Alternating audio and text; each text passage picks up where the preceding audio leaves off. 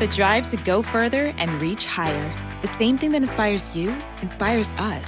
At Strayer University, we're always searching for new ways to make education more affordable.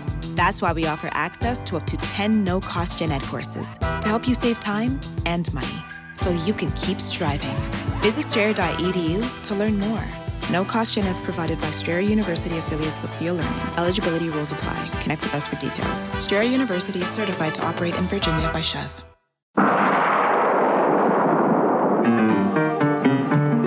Welcome to All About Agatha, the podcast dedicated to reading and ranking every single mystery novel written by the queen of crime, Dame Agatha Christie. I'm Kemper Donovan. I'm Catherine Brobeck. And this week, we are not covering a novel. We are not covering a short story. We are reviewing our rankings, my friends. We're reviewing ourselves. we are. That's right. We are. We are reviewing ourselves because we had our second anniversary a little while ago on September fifteenth. Yes, the anniversary of this podcast is, of course, the anniversary of our dear Dame Agatha's day of birth, and we've been meaning now for a little while to do a little review of where we are just to make sure that everything is in line and making sense because we learned in our first year that that was quite necessary. Right. and I think we are due again a year later to just take a global look at our rankings and make sure that the novels we've covered thus far are all in line with each other. Yeah, and I mean, and making sure that our assessments have not changed significantly in light of uh, later books. Right, exactly. Because this whole project really is one that is meant to be indicative of Christie's of as a whole. So, in that, our opinions of specific books may change given the greater context of future books. That's a valid and legitimate reason to alter a ranking. Right. So, when somewhere down the road we rank the Pale Horse number one. exactly. Before we get into the nitty gritty of it, we should mention that we have posted online via our various social media platforms pictorial representations of our rankings. So, for those of you who want to follow along closely to this discussion, it may be helpful just to take a little look at the chart of our rankings that we provided. So, we usually leave all of our social media handles to the end of the episode, but I will go ahead and list them right now in case you would like to do so at this moment. Uh, you can find us on Twitter at All About the Dame. You can also find us on Instagram at All About Agatha, and on Facebook, our Facebook page is All About Agatha. And you know what? I normally wait until the end of the episode to say this, but we really, really do appreciate anyone who has gone and given us a rating. Speaking of ratings, on iTunes or Stitcher or wherever you're listening to this. And for those who haven't and you're listening to this episode right now, please do because we want other people to find the podcast and for the Agatha Christie podcasting community to grow. We would really appreciate it if you did that. Okay, with that out of the way, let's take a look at where we are here. I'll just start us off, and I think we're just generally going to start at the top and go down you want to end this with the big four, Kemper? yeah, I do actually. I want to end on a bang. so I think that our first three are very much in order and looking good and making sense. Our number one title, not surprisingly, is And Then There Were None by a lot. Uh, Right. That is coming in at 43 out of a possible 50 points. Then we have The Murder of Roger Ackroyd, five points behind that at 38, and Murder on the Orient Express, three points behind The Murder of Roger Ackroyd at a 35. And I've always thought of those as the Christie superlative titles because she's doing something extra special in each of those conceptually, and then all the other elements of the novels, more or less, are working quite well. Although I'm interested in the fact that we have Peril at End House actually tied with Murder on the Orient Express. You know, we we moved Murder on the Orient Express obviously above Peril at End House, but um, actually, if you look at how we broke it down, Peril at End House, if we had not given it so many deductions, actually jumps into Second place. second place. Yeah. if by that you mean that we've perhaps ranked Peril and House slightly too high, I totally agree with you. I mean, we will make no apologies for how much we love Peril at End House. I think that it's an early Christie title that's doing everything right I and was one of the first ones to to do it and it is was such a joy to reread. We were mm-hmm. both I think surprised by that by how much we enjoyed it. I will say that the one category that looks off to me is a 9 in detective characterization Yeah. because uh, sure, it's a fine Poirot novel, but what makes Peril and House special is not the Poirot in it by any means. no, means. it's the other characters. It's the Yeah. it's the book only characters, and the, interestingly enough, they only get a seven. I know, I know. So I think we can bring down the detective characterization. I would be inclined to bring it down to a seven, actually, but not really bring down anything else because I think that everything else is fair. Yeah, you know, we, except we have it then below Murder at the Vicarage and Cards on the Table, and I Well, I think we're going to be doing a little bit of rejiggering of some other titles anyway. Currently, we have Death on the Nile in eighth place. And that is the title more than any other that I had in my mind as the one that that it should needs be to moved up. needs to be shifted up significantly. And the category where we were way too hard on Death on the Nile was plot mechanics. We gave it a six in plot mechanics, which is way too low. And I remember why we did it when we were doing that episode. We were frustrated by how convoluted the plot was. Oh, right. But it's an ingenious plot too. You know, we could make that complaint. We've talked about it so many times since that episode. The complaint about, well, why are you going through these convolutions to pull off the trickiest murder in history when you could do it much more simply? If you start going down that road and docking points for that sole reason, you could do that for every title because that's the point of a puzzle mystery that it is supposed to be convoluted, you know? Of course. I think that in some of them, I am more forgiving of that. And I mean, I do still go back to the fact that it is incredibly convoluted what happens in Death on the Nile. And I don't know that it's necessary. I mean, yes, I agree with you that we ranked it too low, but I think our criticisms are valid. I think Uh, it's what a valid I would criticism. say is like I don't think it should be below probably appointment with death. No, I mean that's absurd. Here's what I think. I think that what we didn't what we failed to appreciate by giving it a 6 for plot mechanics was the sheer ingenuity and the joy that that ingenuity affords a reader from the convolutions of the plot, which while ridiculous do 100% all work out and make sense. I just think that the the plot mechanics on that one, that's something that people point to as being particularly strong in Death on the Nile. And while I do think our criticism is valid, I think it deserves a higher score. I would give Death on the Nile an eight in plot mechanics, and I would actually also, and I feel even more strongly about this.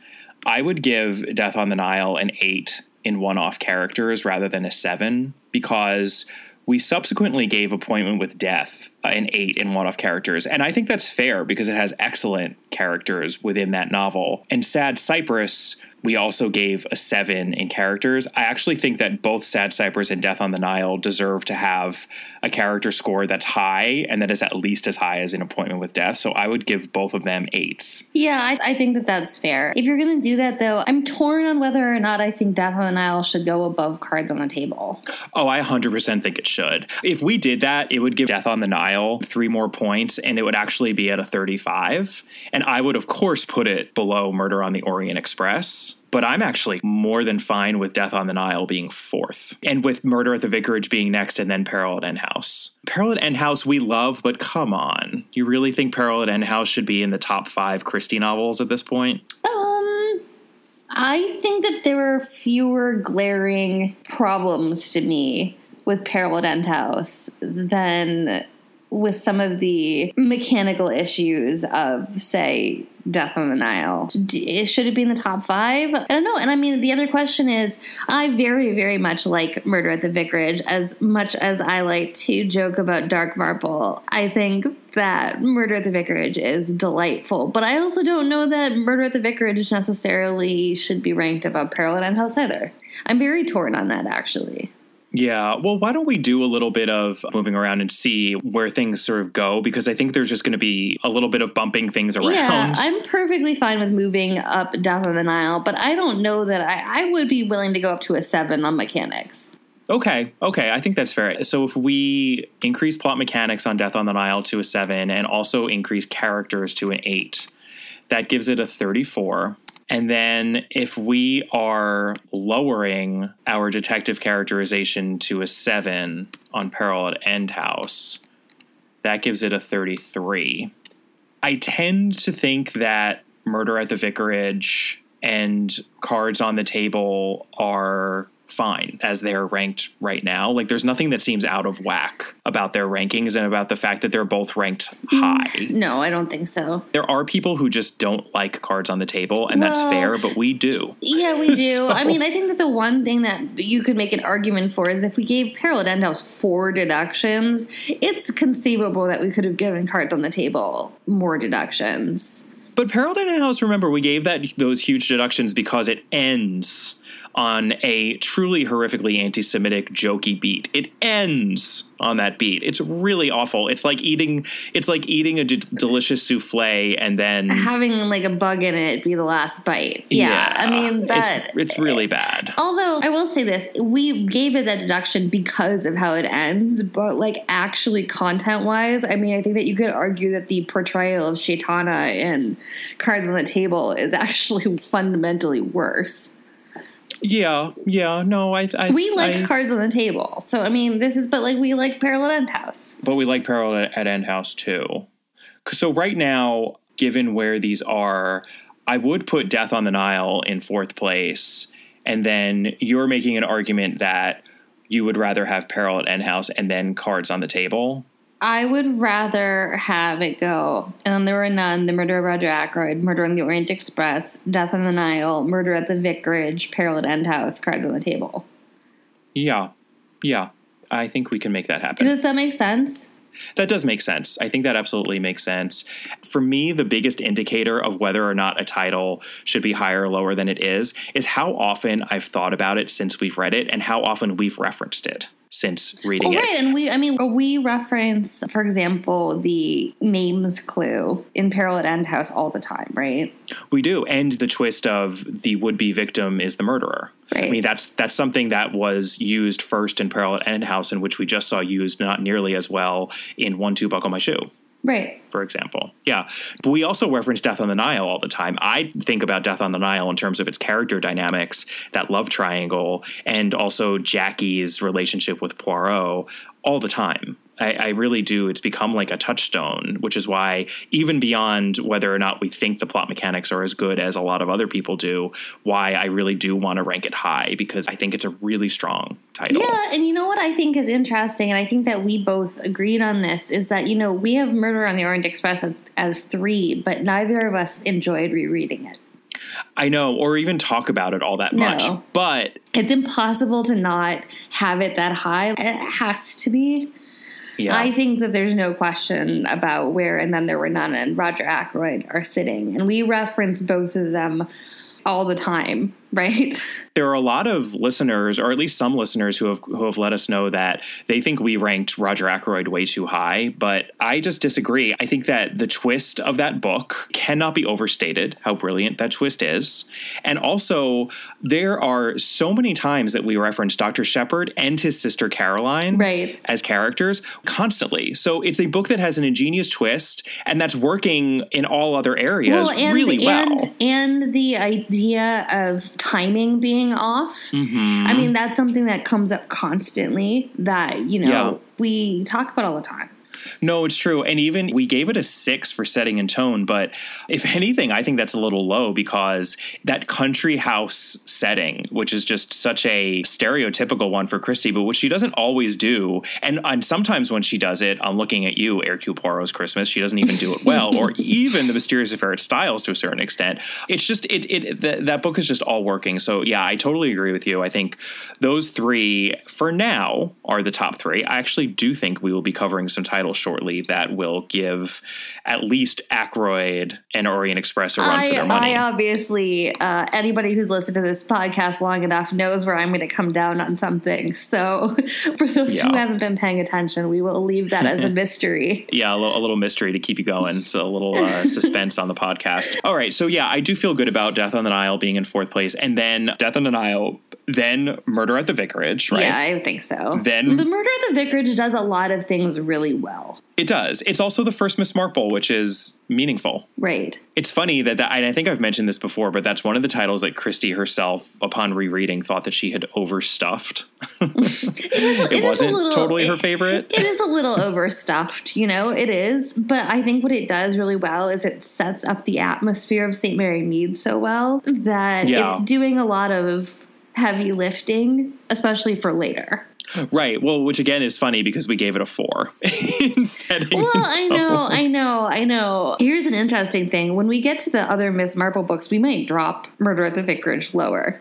We might, depending, because there are so many other Miss Marples that are doing a lot more. There are much better Miss Marples. This is true. But I think the lesson to be learned in Death on the Nile and Murder at the Vicarage is that overstuffing a Christie novel is not really a cardinal sin because you get a lot of joy out of overstuffing these novels with plot devices, with characters. That's part of what I actually love about them, even though I agree that they are criticisms. So, Right. I think we're giving it more points right now because it's the only Miss Marple novel that we've covered, despite Totally. the numerous Miss Marple short stories. Miss Marvel short stories. Yeah, no, that's true. That's true. Okay, so in order to make sense of this, I think that what you're saying is that we should give an extra deduction to cards on the table in terms mm-hmm. of being stuck in its time. And I think that is 100% fair because there is a lot of shade thrown Yeah. at Mr. Shaitana for just his ethnicity, essentially. Yeah, and some questionable sexuality stuff, I think. Yeah, there are those who think that we even were a little too high on the mechanics and the credibility of the cards on the table Yeah. plotting, which is a little loose. It is a little all over the place. The novel flags in the second half and it gets really ridiculous. Yes, it does. So, you know, you could make that argument as well. I think Cards on the Table is one that may also be going down in subsequent years. I think that that's probably going to happen. I, I in fact, find it Yeah. very likely that that will happen. However, I'm okay with it being as high as it is right now because I do have a lot of affection for it, and I think as a novel in which she was doing something totally different from what she normally did, she she really pulled it off. It's one of my favorites in a weird Well- way. I really appreciate that Oh, novel. me well, me too. And plus, we get murderers row of characters, right? I Yeah. mean, think of all the characters um, who we're familiar with, or who at least in the long term we are familiar with, who are in that novel. yeah, we get our you know Poirot Battle, Ariadne Oliver, and Colonel Race all in one novel. Come All on, it's a one super band. Yeah, it's a super band. Yeah, it's like the, the Avengers. So, Appointment with Death, actually, I think we've ranked a little high. I agree. I think it should have a much lower credibility. I would dock two points off of its credibility. I don't know why we gave it an eight. I think that's really, really high. Well, you know, I do because I think that the motivation makes sense, right? The motivation makes sense, but we just docked points off of one two buckle my shoe because we pointed out that a It was ludicrous. titan, well, a titan of finance would not know how to properly over-inject anesthesia into someone's gums in the dentist chair, and we have a, a incredibly similar situation in Appointment with Death where an MP, Lady Westholme, who's this blustering, bombastic MP, all of a sudden knows how to expertly inject poison. And it's a tricky murder to pull off logistically. And I don't know if it's totally believable that she would be able to do it. So I think that this is a scenario also though where you know we have a tendency to sometimes to have to negotiate between the two of us on what we're calling mechanics and what we're calling credibility. Sure, sure. And so I think that that's why it got a low mechanics score, whereas the credibility of what actually is going on makes a lot of sense. Right. But total, I think a six for mechanics and an eight for credibility. So a 14 out of 20 is way too high. Yeah, I mean, I could definitely go down to a seven on credibility easily. Yeah, because what's working in that book is the characters. The Yeah, characters are course. Mm-hmm. great. These are people who Christie herself saw in real life on a, a Nile cruise, and you can tell there's a specificity there, and Right. the horror of Mrs. Boynton has not left me. And we covered that oh novel my gosh! a while ago. Like I, no, a long time ago, and like I can just still see her sitting in the hotel room as like a gorgon, you know. So yeah, Okay, so let let's take off one point for that. So that puts it at a 32. Because here's the thing: I think that Sad Cypress is a much stronger novel overall Yeah, than. Appointment with Death, mm-hmm. right? yep. So- we really, we really like Sad Cypress. We do, and that's another one. Since we covered it, it hasn't been that long since we covered it, but we reference that love triangle as well and those characters all the time. I definitely think about Eleanor and Roddy and Mary Gerard. It's one of Christie's books that is not doing so great when it comes to plot, but has wonderful characters. As Laura Thompson puts it so eloquently in her biography, it's the rare Christie that may have been better off as a Mary Westmacott which I think is really interesting. But the characters really are outstanding. So I think absolutely Sad Cypress deserves an eight instead of a seven in one off characters. Yeah. Which would give it a 33 and that would actually put it ahead of appointment with death here's the question should that be ahead of cards on the table or not i actually think not i think not Okay, good. So I think sad, so Sad Cypress will go after Cards on the Table and before Appointment with Death. I feel good about that. We have Three Act Tragedy now coming in just behind Appointment with Death, which I'm fine with. I certainly don't think we need to make Three Act Tragedy any higher, but I also don't think we need to make it lower. I think we actually do reference it a fair amount. There are some interesting things about that novel. Yeah, there are. We reference it a lot. I mean, it's not a novel that I like particularly. I, I understand that. I'm much more of a fan of Three Act Tragedy than Catherine. Here's where I'm actually going to make an interesting plea for raising a title. I think the ABC Murders is way too low. Yeah, it is. Right? I mean, we've, the, we've known that for a long time. It's too low.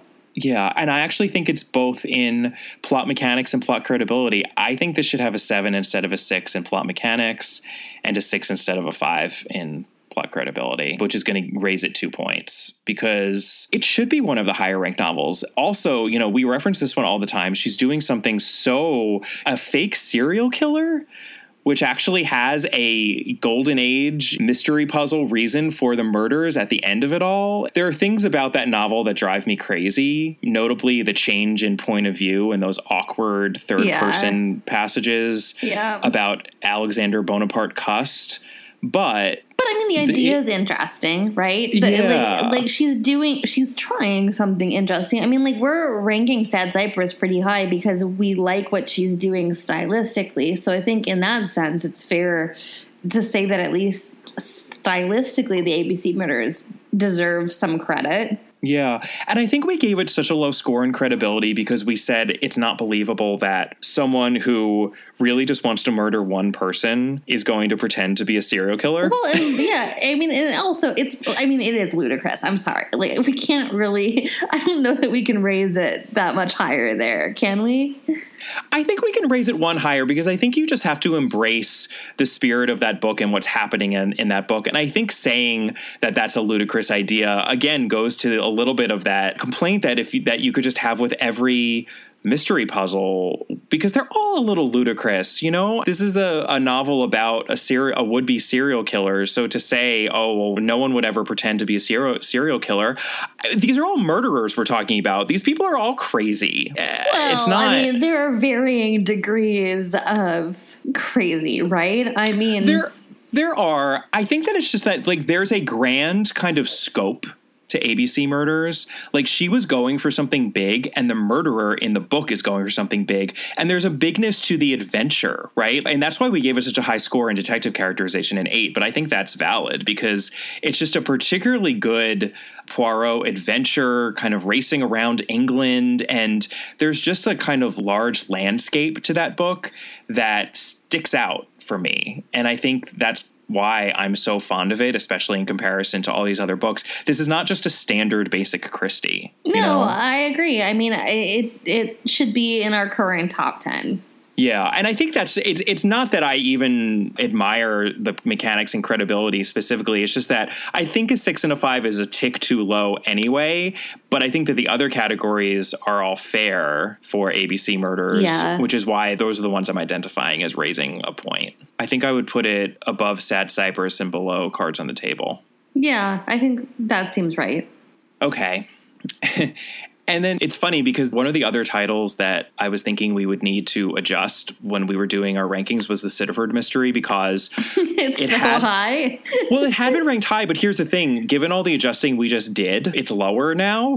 it's certainly not in the top ten, nor does it deserve to be in the top ten. I don't know if we need to put it any lower. Like right now we have Lord Edgware dies below it, which is ridiculous, but we'll get to Lord Edgware dies in a second. And I think I think Lord Edgware dies should should certainly be above the Sittaford mystery.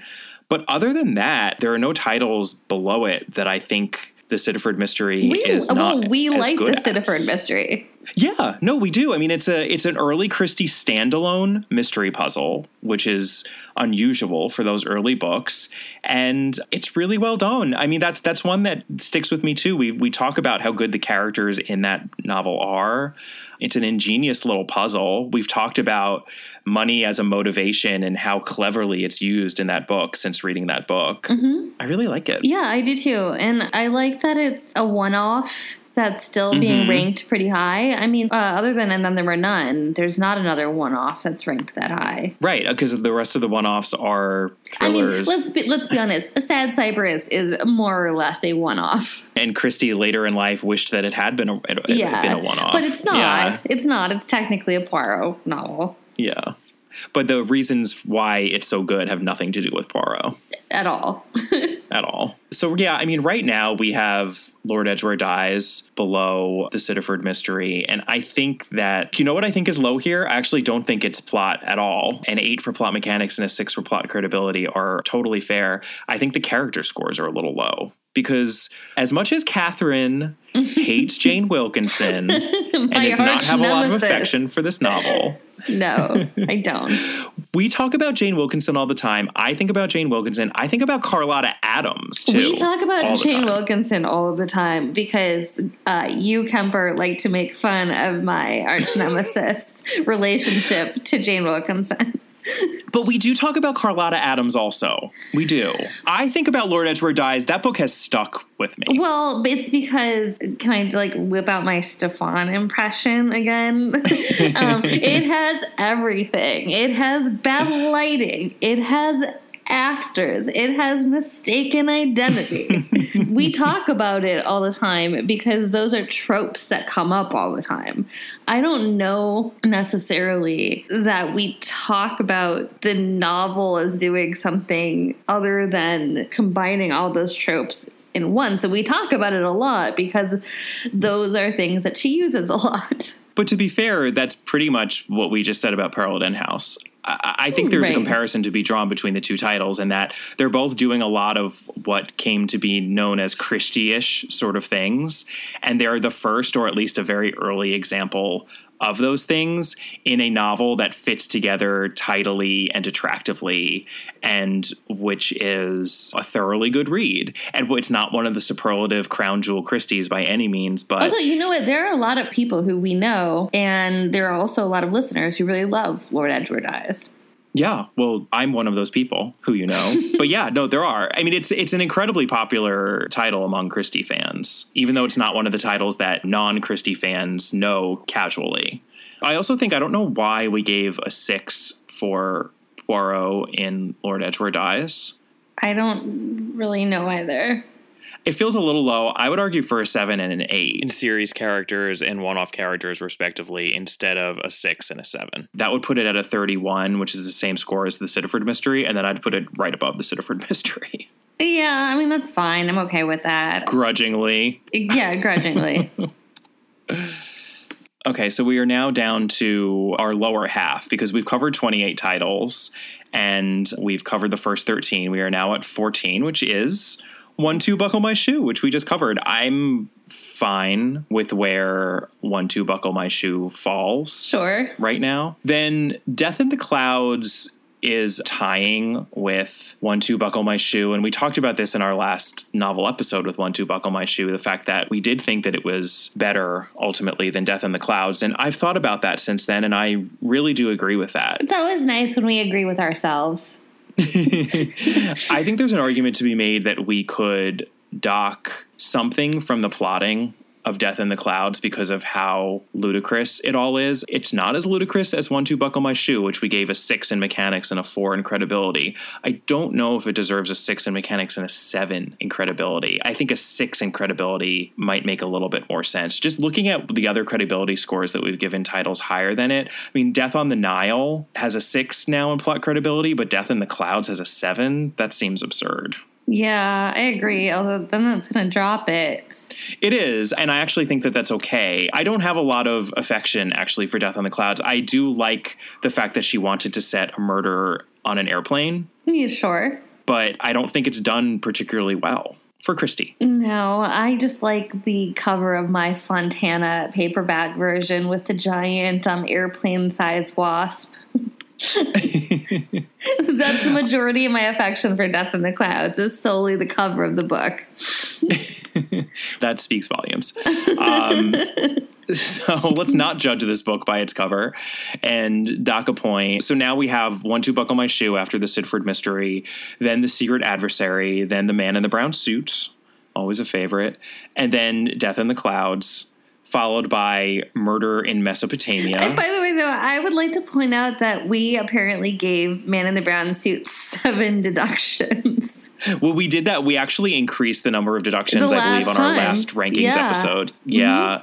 Well, because I think that was our way of putting it more in line with where it belongs within the canon. Right. And it's a really racist book, like jocularly racist. It's Uh, it's not good.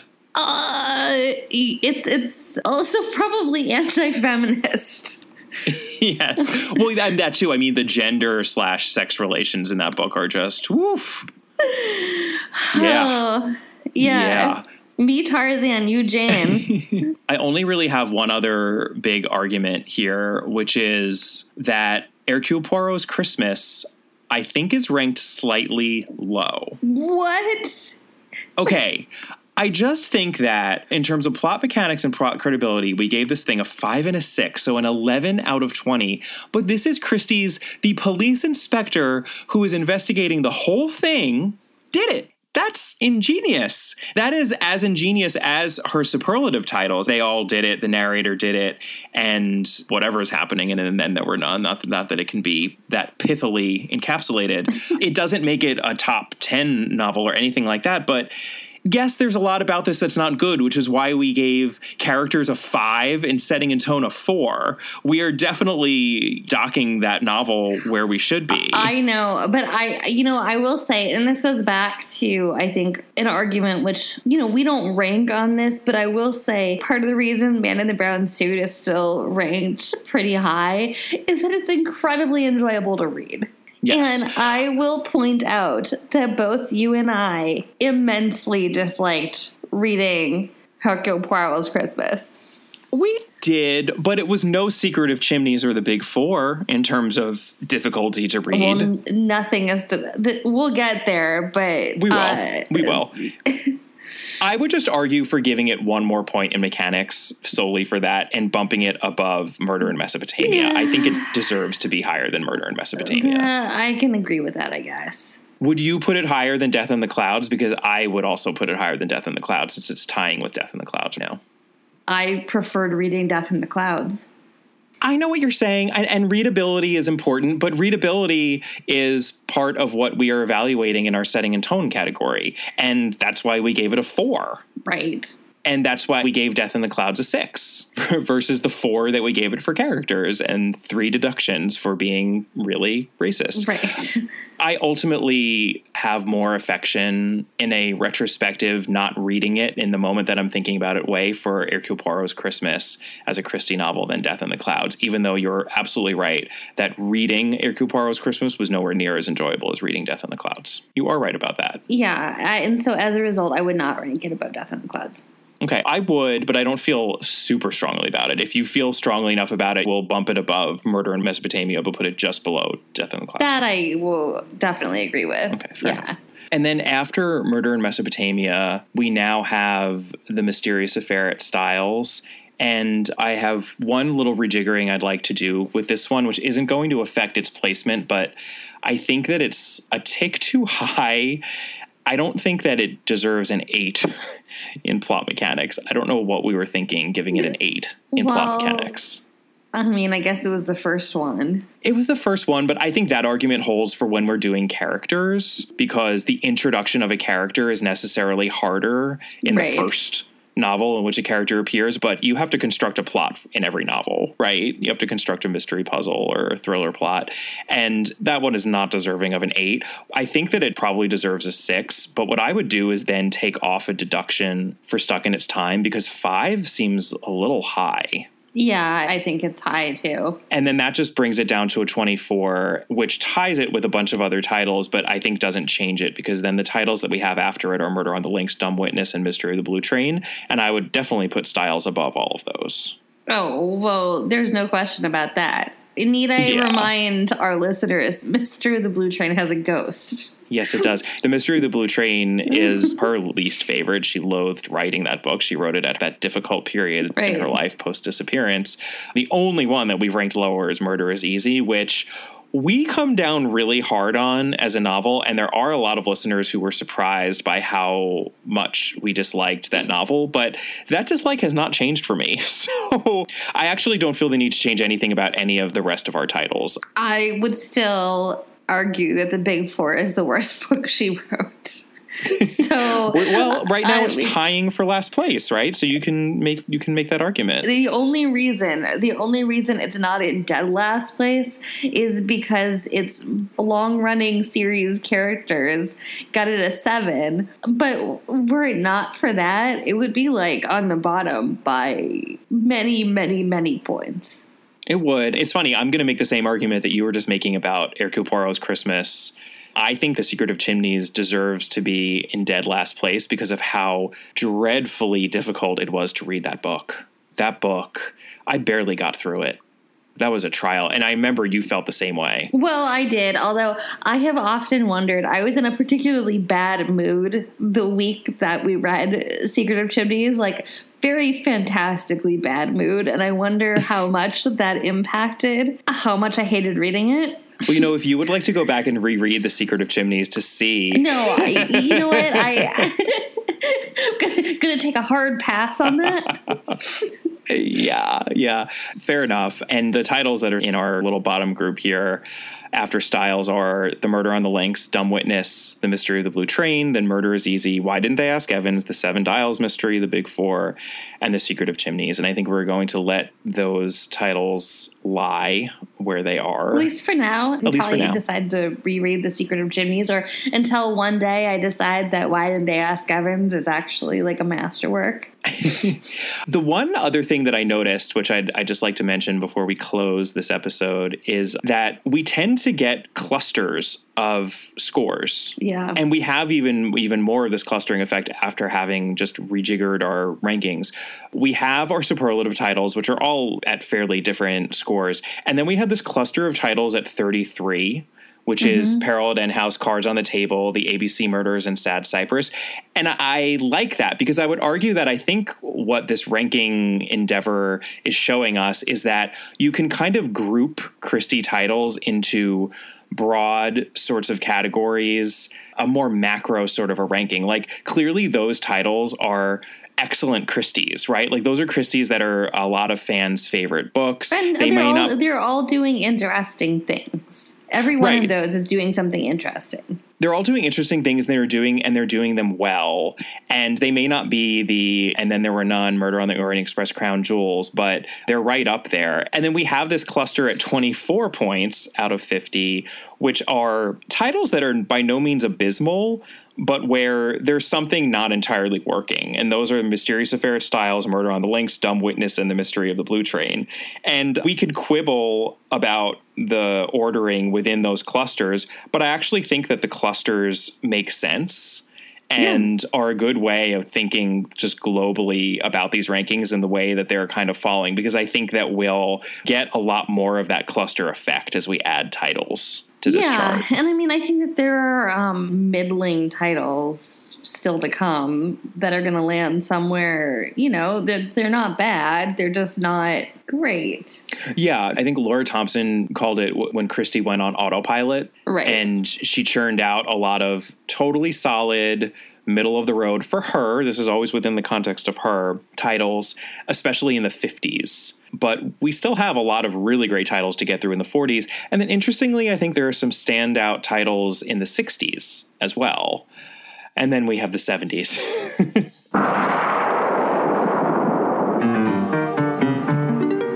it should be very interesting to see how this changes. It, it is a constantly evolving document, and I think we've made some good changes to this one. We will post the before and after, which is what we did last year, of these rankings so you can see how the title orders changed a bit. Get as granular as you would like, and let us know how you feel about know, these because, titles and where they belong.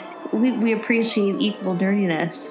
We do. If you've made it this far in this episode, Yeah, I if you're actually still listening to this, you probably have some strong opinions on Christie titles, and we would love to hear from you. absolutely. Well, we always do, even if it's not about the rankings. So This is true. This is true, which is a perfect segue into the end of this episode. That is our rankings episode. Hooray! Another year down. We are inching ever closer to the halfway mark in the Christie canon. That will be when we are done with 33 books. We currently have completed 28, so slowly but surely, Catherine. Next time, we will be covering a short story, and that will be Jane in Search of a Job from the Listerdale Mystery Collection. Keep in mind that two weeks after that, we will be covering our next novel, Evil Under the Sun, by Poirot. And we would always love to hear from you. We mentioned it at the beginning of the episode, but I'll mention it again. Email us at allaboutthedame at gmail.com. Find us on Twitter at allaboutthedame, or find Catherine at Brobcat. Instagram handle is at All About Agatha, and our Facebook page is All About Agatha. And do take a moment to rate and review us, and we'll see you next time. Bye. bye.